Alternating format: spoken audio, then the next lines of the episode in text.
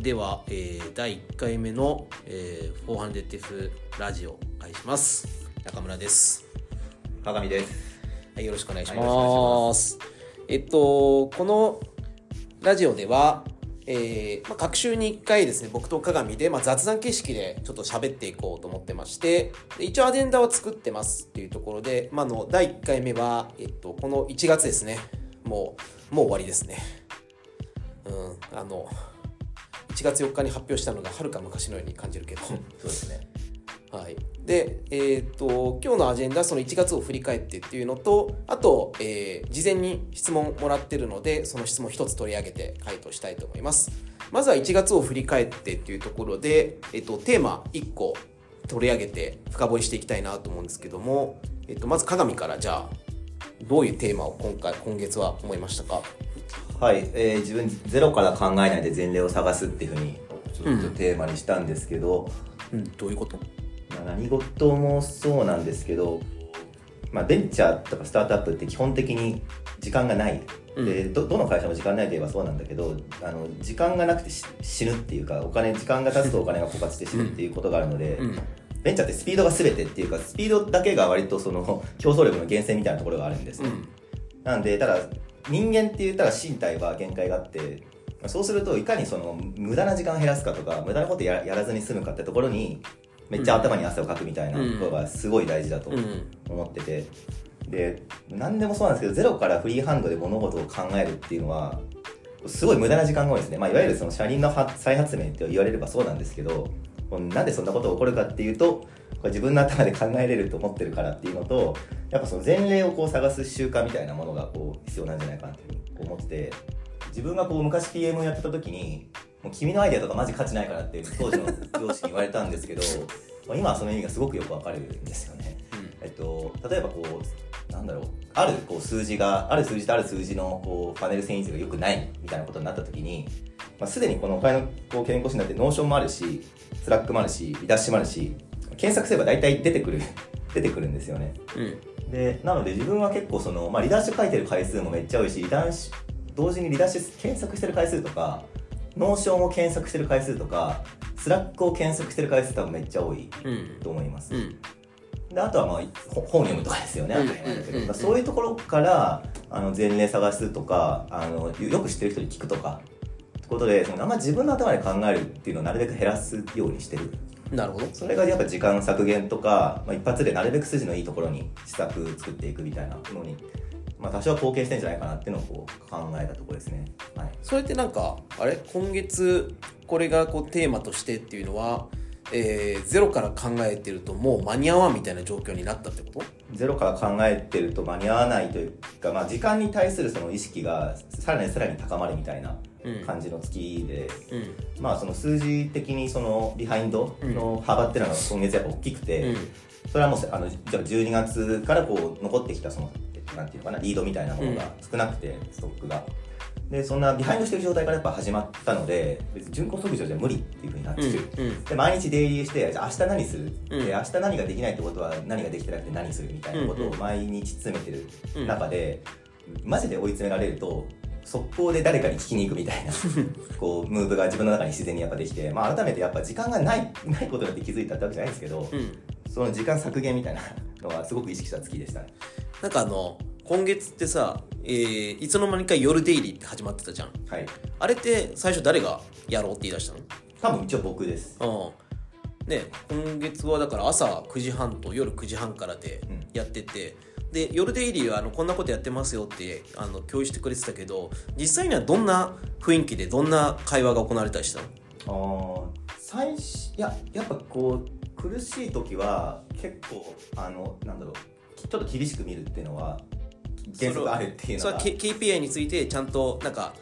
深く突っ込んでいくみたいな感じ？KPI について深く突っ込むと同時にそこに対して今何やってるのか明日何をやっているのかっうん。ていうことをちゃんとあのお互いに言い合うっていう感じですね。でないとそれはよくないのでじゃあどうするって話になります。で、まあ、その他はでもなんだろう多分そのいい意味でだから時間無駄に使うなって言っておかしいんですけども、なかなかその CXO、まあ、一部のメンバーですけど CXO でこうそれなりに時間取って話すって機会あんまないので、うんうん。結構細々したことも含めてちょっと雑談形式で話しては話すことができているので、うん。結構そのふわっとしたここはこうだよねとかそういう話とか、まあ、沈黙してボソッと何か言うみたいな、うんうんうん。多分と途中からみんな作業しながら繋いでるみたいな状態になっていてなるほど。30分で枠取ってたんですけど大体1時間半ぐらいやってるっていう、ほう。すごくタクタって感じです。いやそうだね。でもなんだろう。今月って本当に良かったのが普通だったらこういうのってウィークリーでねうちの場合あの月曜日にみんな集まる会があるからそこでちょっと話しましょうみたいになっちゃうけど結構やっぱりあのこれあの僕が声強くしたっていうのあるけどデイリーベースで考えろみたいな話になってそれがもうこれ毎日毎ずっとやってるともう死んじゃうけどなんだろう。やっぱりやるときにそういうふうにやると打破できるというか見えてくるものがあるって感じだったよね。いやもう本当にそうだし1週間が本当に1ヶ月だと思えて結構去年とか、まあ、去年というか先月とか先々月とかのこう自分の時間の濃縮濃縮具合を反省したぐらい大変だったけどまあ言いましたけど清涼感もあるこう疲れがすごい疲れが疲れてます。でも多分400っていう始まって以来のなんだろう。うんよくアメリカで見るなんかベンチャーが、えーものすごい死ぬほどやってますみたいな感じになるじゃん。うん。だからその環境下に置かれてやってたような感じだよねもう今日どうすんだ？明日どうすんだ？生き残るために何やんだ？みたいな感じのハイテンションさってなんか本の中で読んだ世界が。うん。だから 400F って今までそういうことって実はあんまりなかった気がするんだけどなんかそれがこう今回あったっていうなんかそんなイメージがあったかな？そんなイメージがありますね。やっぱり会社が変革してるんだなっていうふうにこう感じます。新しいその新規事業出てきたりとか、うん。ユーザーの集客する数がこうガクッと変わって2ヶ月、3ヶ月経ってきたとか、そういう意味ではその変革するときにあの何かそのコストが支払われるっていうのはこれは歴史的にも多分当然のこと、うん。でなるべくそれはこう自分がだからなるべくこうコストっつってあれですけども、えー苦しさとか調整とかそういうものをやっぱ引き受ける時期なんだなっていうのはこうすごい感じてます。うん。ねなんかなんだろうちょっとフェーズが変わったっていう感じだよね。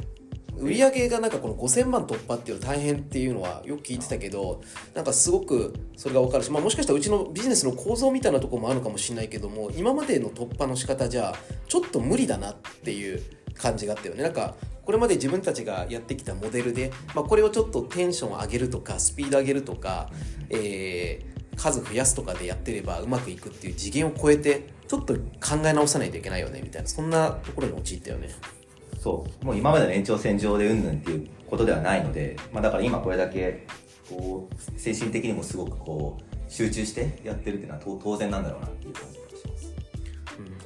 ん。なんかそういった意味でいくと今月俺が思ったのがあのこれ真面目さの罠っていうのを、まあ、真面目であることが結構うちは、えー、ドツボにはまった人じゃないのっていうのを今日の、まあ、CXO ランチでも話したし最近結構言ってることかなと思っててなんか、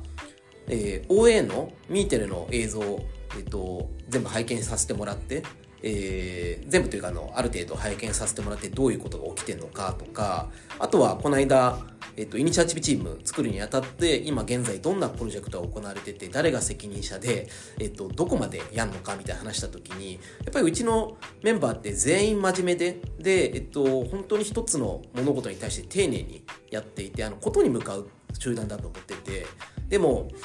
えー結果として本当は取捨選択しなくちゃいけないのに、えーその一つのことを真面目にやってるがゆえに生産性が低くなる罠みたいなのにはまってるなと思ってでこれってなんだろうメンバーの中でというかその現場の中で改善するのはかなり難しいことなのかなと。なんでかというと例えばあるお客様に向かって、えー丁寧な提案をしたスタートしましたと。でじゃあその結果としてお客様の反応が良かったってなった時にそれはそれ継続してそのまま丁寧な形でクロージング持っていこうっていうのが営業心理だと思うんだけども全体最適で見た時にそのお客様ってチャットで対応しちゃいけないんだっけとかなんかもっと効率的にできることないんだっけっていうふうに思った方がいいんだけどもやっぱり真面目に考えちゃうとそのまま延長線上でやるっていうのはこれなかなか抜け出せないっていうのは自分も営業やってたしでそういうのは本当にプロジェクトでもあると思ってていやこれプロジェクトどこまで続くのみたいなのをストップしなくちゃいけないんだけどその判断ってもう経営じゃないとできないけど経営もある意味なんかね、意思決定っていうのを現あの権限以上するみたいなスタイルっていうのが浸透しすぎたゆえに、うん。なんかそこのストップっていうのができない。うん。でそういう歪みが組織全体として実は起きてるけどもみんな真面目にやっててやってることは別に問題ないことだから本質的ななんか課題が見えにくくなってるっていうことが結構起きたんじゃないのかなっていうのが僕はあの今月思ったことかな。なんかこうフォーカスしてる時何か物事にこうフォーカスしてる時に全体の効率の中でどうなのかっていう時すごくこうメタなところにグッて自分の中で引き戻さなくちゃいけないんだけど、やっぱそれってこう集中してる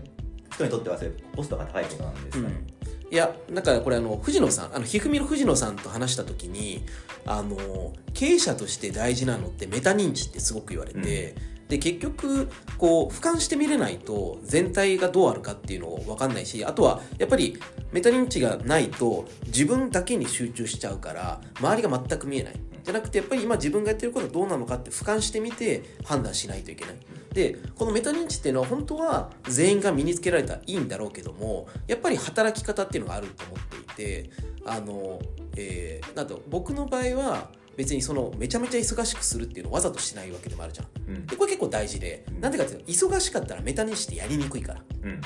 で、えっと、その中でもメタ認知鍛えるっていうのはもちろんこう強化していったらいいんだろうけども今すぐやってくださいって言ってできるわけないからね。うん。だったらさ組織としてそこを担保しなくちゃいけないんじゃないのっていうのはすごい思ったかな。うん。だから意図的に自分が忙しくなるっていうのはあ忙しくないようにするっていうのはこういう時に役に立つのかなと思った。うんでねなんかよくあるじゃんそのベンチャー企業で社長が忙しすぎて現状把握できなくてなんかボロボロになってくみたいなのがあるけども、なんか今月って結構俺テンション高かったと思うんだよね。高かったですね。うん、でこれはなんかめあの全体見た時にみんなちゃんと KPI を追ってやってんだけど明らかに歯車が狂ってるっていうのをすんごい感じたからうん。一回なんだろう立ち止まっちゃいけないから、ううんちらの場合。立ち止まらずに改善するっていうことをどうすんねんっていうのをすごく言ったっていうところかな、うんうん。そうです。うんでもなんか1ヶ月間本当にあこれ結構なんだろう早いタイミングで改善されたなっていうふうには思っていて、あのーなんだろう、えー月次会の時にも喋ったけども、まあ、柿原さんとかが今月から OA もビズも見るっていうもうもはやあの30人メンバーがいるってベンチャーの社長だからね。そうですね。で一回それと全部ワンワンをしてうん。状況把握してで今月は正直状況把握をして来月から何していこうっていうアクションなのかなと思ってたら、うん。もうある程度着手してるっていうところもあったしまあなんか前のめりにユースケがいろいろやろうっていうところもあったりとかっていうのですごい良い状況になっていて、まあ、あの関連してる人たちからしたら大変かもしれないけれどもでもやっぱりそれぐらいのスピード感でやっていかないと来月うちらはもう生き残ってないかもしれないぐらいのことがやっぱあると思ってるから、うん。なんかそこはすごい大事だよね。いやそうですね。やっぱりこうなんだろう。僕あのもう結構大変でやややみそうになったから毎朝あの松下幸之助のラジオ聞いてたんですけど昔やってた、うん。うん。まあ、やっぱりでもその南極みたいなものがあるから平常速度でやることをやめ初めて工夫するで人間は僕ですら南極が来ないと自己改革してなかったって言ってて、うん。まあ、それ聞いてすごくこう励まされたっていうかまあそうだよなって思いながらなんか通勤してました。いつもポッドキャスト聞いてんの？僕は結構 YouTube でその経営者の話とかよく聞いてて、今月は松下幸之助、まあ、よく聞くんですけど松下幸之助とあとフリーの佐々木大輔さん、うん、なんか言ってたね。そう。そんなにないんですけど結構あの自分に刺さる話が多かったですね。それはどんな話だった多分あの人 PM だからだと思うんですよけども、そのなんだろう結構葛藤してる内容がなんだろうな結構その生産部隊のこうテンションとか気持ちとかってやっぱりあるじゃないですか、うんそのうちだったらエンジニアとか PM っていうのはなんとなくそれはあのなん資本市場とは離れた感じのバイブレーションって普通にあるんですよ。やっぱりうんうん。いい製品を作りたいっていうのは。それはもちろん僕もあって、うん。そりゃそうだ。でみたいなところとその市場とはいえその市市場のマクロみたいなところを考えながらこう製品を作らなくちゃいけなくて。うん。でそことのその折り合いのつけ方みたいなところについてどうするかっていうと、まあ、すごいシンプルなんですけどもあのなんだろうすごいシンプルにちゃんと伝えるとかあの凝縮したことメッセージで何を作ろうってスローガンをちゃんとこうシンプルに優先順位を含めて言うっていうのとあと楽しく伝えるっていうふうに言ってて あのやっぱりそのそこは製品開発者としての自分のバイブレーションもその確かに商業的な活動を我々はしてるんだけどもちゃんとそこに込めたいなっていうのを自分も改めてすごいう感じたっていう感じです。それはあの、なんだろう、その製品として作りたいものっていうのは、その佐々木さんのところで言うと資本市場の求めてることと連動させた上でのこの取捨選択とか優先順位付けっていうのをしてるってそうあのそうですね。基本的にはでもやっぱビジネス的な取捨選択で決まるんですけどもでもそれもよく考えビジネス的に考えるやつもよく考えればそれはやっぱすごい消費者に役に立ってるって観点で絶対に解きほぐせるはずなんですよ、うん。だからそれはそういうふうな説明というかそのそういうところを発見するって感じですね。そういうのを自分もすごいやっていきたいなっていうふうに改めて思ったでもそうだよね。結局はだって消費者にとって価値があるものであれば消費者から受け入れられる。でそれが売り上げにつながるっていうところなのでそれを失ってこれを売るんだってなった瞬間に製品としての魅力とかがなくなっていくっていうことでもあるよね。そう。だから何か売れるとかじゃなくてこうなぜ売売れてるってことはやっぱり役に立ってるはずんなので、いやこれはね俺やっぱりお金の健康診断もすごい思っててそもそも最初お金の健康診断立ち上げた時なんてさ、もういけんのみたいなとこだったし周りからも懐疑的な目ってめちゃめちゃあったじゃん、うん。でも今もはや全部成り立ってるしそれがまだスケールしてないっていうのはあるかもしれないけどもとかやっぱり OA の方の制約とか見てても明らかに喜ばれてるしっていうところでいくと明らかに価値あんだよね。価値ある。じゃあこれをどうスケールするのかっていうのはもうテクノロジーがどれだけねうちのこの価値をレバレッジできるかみたいなうん。ところだろうか。やっぱりそこにすごいチャレンジしていくっていうのは正しいことだよね、うん。うん、だからなんかやっぱりそれがいつの間にかすり替わって数値に追っちゃうっていうのはまあねそれはあのマネジメントのやり方の責任っていうのもあるんだろうけどもそうじゃなくてあのそれぞれの部署が純粋にそのまあなんか製品開発だけじゃなくて営業もやっぱりうん。そういう思いあるし、うん。お客様に役に立ちたいってそうでうん、だからそこをちゃんとね貫き続けるっていうことができるような組織でありたいよね。うん。だからそれは1月本当にやってきたからこそ何をしたいのかっていうのが見えてきたみたいなうん感じであるよね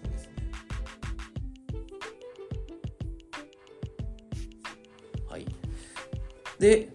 えっ、と振り返りとしてはこんな感じ。でえっ、と今回えー事前に皆さんからなんかこのラジオで取り上げたいことありますかっていうふうに聞いたら、まあ、結構いただいたんだけどもその中で、まあ、1回目っていうことで、えーちょうどいいんじゃないのかなっていうのでお互いに本音で思うことっていうのを話しできればと思いますがじゃあなんかこれから喋るとあのバイアスかかっちゃうから鏡から俺に対して本音で思うこと。原文ままほ本音で相手に対して思ってるから、うん。どうしよう。まあじゃあえーっといいところと足りないところって言ってみようかな、そうですね。まあ仁さんは、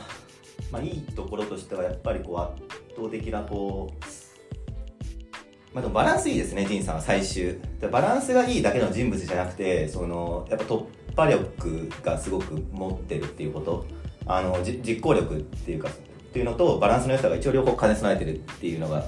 まあ自分が一番尊敬してるところですね。結構やっぱ全体性とかをこう見て判断できてるとか、そういうところ。で、あとまあプラスですね、営業もやろうと思えばいつでも現場戻る気なんて、いつでもでき、やろうと思えばできるけれども、そうしないみたいなところが、まああります。